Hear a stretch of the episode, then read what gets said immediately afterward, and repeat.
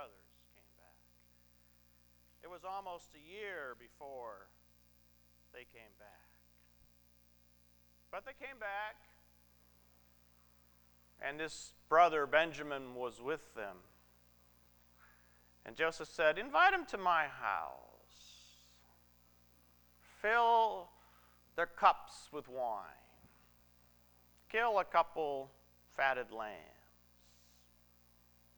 Invite him to dinner. Joseph, of course, didn't eat with them directly because Egyptians don't eat with unclean foreigners. But they ate together and they had a pleasant meal. And they talked a little bit and found out which one was Benjamin. And Joseph said, Take my cup, the cup from my table, my silver cup, and put it in Benjamin's sack with the grain.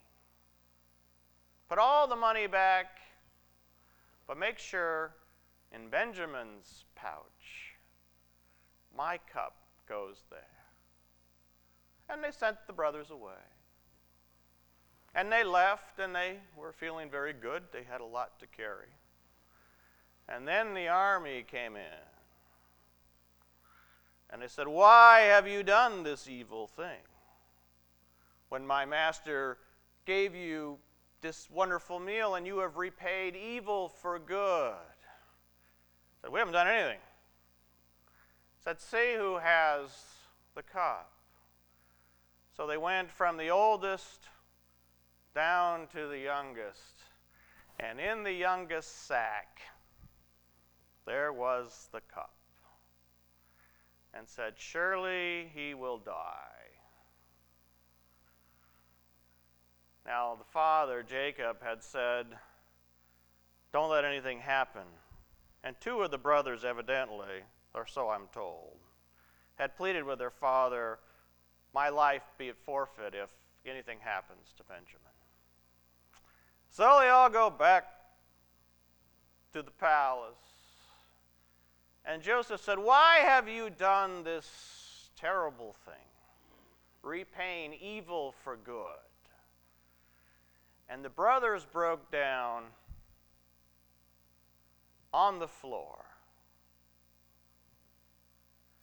And they said, It is because of our sin that this has happened. And Joseph couldn't bear it anymore, and he broke down and he ordered everybody out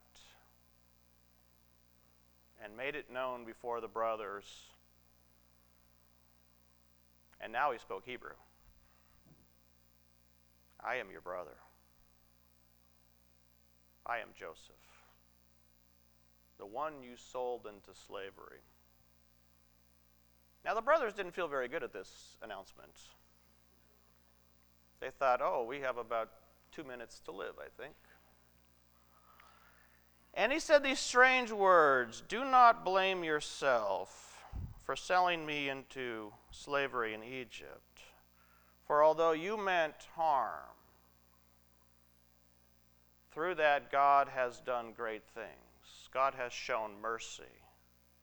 God used this act to send me to Pharaoh so that the people might be saved.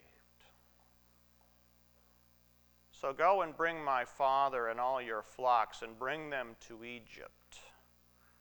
There they will stay, and there they will be fed.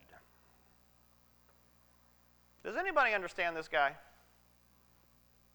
I mean, talk about the perfect opportunity to go neener, neener, neener. Remember what you did to me? Remember what you did to me? Now it is your term. Payback is a rhymes with rich, I think. But he doesn't. And their whole lives they keep waiting. They surely thought after Jacob died, their father died. Surely it was only Jacob that kept their brother from killing them in the end. But he didn't. He forgave them and said, God has done this to preserve life. How do you do that? Seriously. When you are wronged, how do you look and see the blessing? Now, Jacob, when Jacob blessed his sons at the end, he gave a special blessing to Joseph. But when God blessed Joseph with the dreams or the ability to interpret dreams, it wasn't for Joseph. And sometimes the blessings that we get from God are not for ourselves. Now, don't get me wrong, Joseph did okay in the end. But it was 20 years, 20 years later, 13 before the first dream when his brothers would bow down to him. Sometimes we have to wait a long, long time for the blessings at the end. And if we give up, sometimes they never come, and we think, well, there were no blessings there at all. But we didn't wait long enough. I don't know about you, but I hate to wait. God, give me patience now. That's the way I like things to be. But I find that is often not the case. God's time is not our time. And this family reunion brought a blessing for all. And that's good news. Amen.